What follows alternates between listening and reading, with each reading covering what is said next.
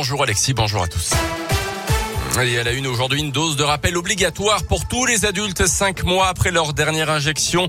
Annonce d'Olivier Véran hier midi. Conséquence, cette annonce a provoqué une ruée sur les rendez-vous. La plateforme Doctolib a par exemple été saturée une bonne partie de la journée.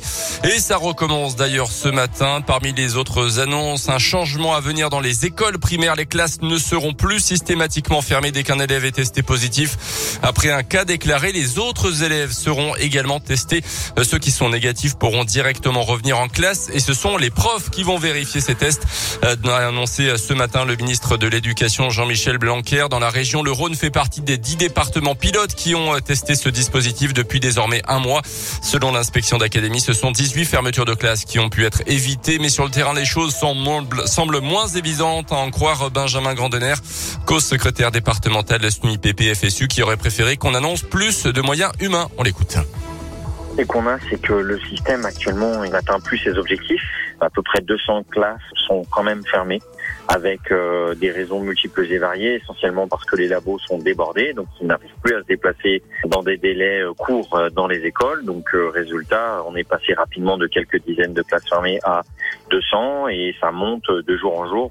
Évidemment, il y a des dizaines et des dizaines d'autres classes fermées, euh, de remplaçants pour des maladies traditionnelles, euh, etc., etc. Dans mon école, par exemple, trois classes fermées pour des raisons traditionnelles non liées au Covid. Et cela, euh, le ministre ne s'en occupe pas. Ah, c'est les mêmes conséquences. C'est des enfants privés d'école. Dans la région, le taux de vaccination avoisine les 90% chez les 12 ans et plus. D'après l'Agence régionale de santé, près de 685 000 personnes ne sont au contraire pas du tout vaccinées. Dans l'actualité en Auvergne, un grave accident hier après à Moulins sur le contournement de la ville. Un automobiliste qui a perdu le contrôle de son véhicule. Il a violemment percuté la glissière de sécurité. Le véhicule a été projeté dans un bassin de rétention d'eau. Le passager avant âgé de 52 ans a été éjecté puis transféré en urgence absolue au CHU de Clermont d'après la montagne. Les trois autres occupants du véhicule ont été plus légèrement blessés. Une enquête est en cours. Verdict attendu en fin de journée dans le procès aux assises de l'Allier d'un homme d'une trentaine d'années accusé de viol à Vichy entre 2016 et 2018 d'après la montagne. Il a nié les faits reprochés tout au long des débats. Il est jugé depuis mercredi. Emmanuel Macron reçu par le pape François ce matin à Rome. C'est la deuxième fois depuis le début de son quinquennat. Parmi les sujets qui devraient être abordés, les crises migratoires aux portes de l'Europe, le récent rapport sauvé sur les abus sexuels dans l'église en France ou encore le dossier de la PMA pour les couples de femmes qui fait l'objet de critiques par l'église. C'est parti pour la collecte de la banque alimentaire. Les bénévoles seront dans les magasins aujourd'hui et ce week-end également. Plus de 110 000 tonnes de denrées sont collectées dont une partie sauvée du gaspillage.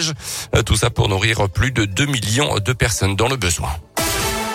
Du rugby avec la rencontre de top 14 demain entre Perpignan et l'ASM qui sera diffusée au Japon à la télé. Les Clermontois seront les premiers à avoir cet honneur. L'ASM qui compte un japonais dans son effectif, Kotaro Matsushima.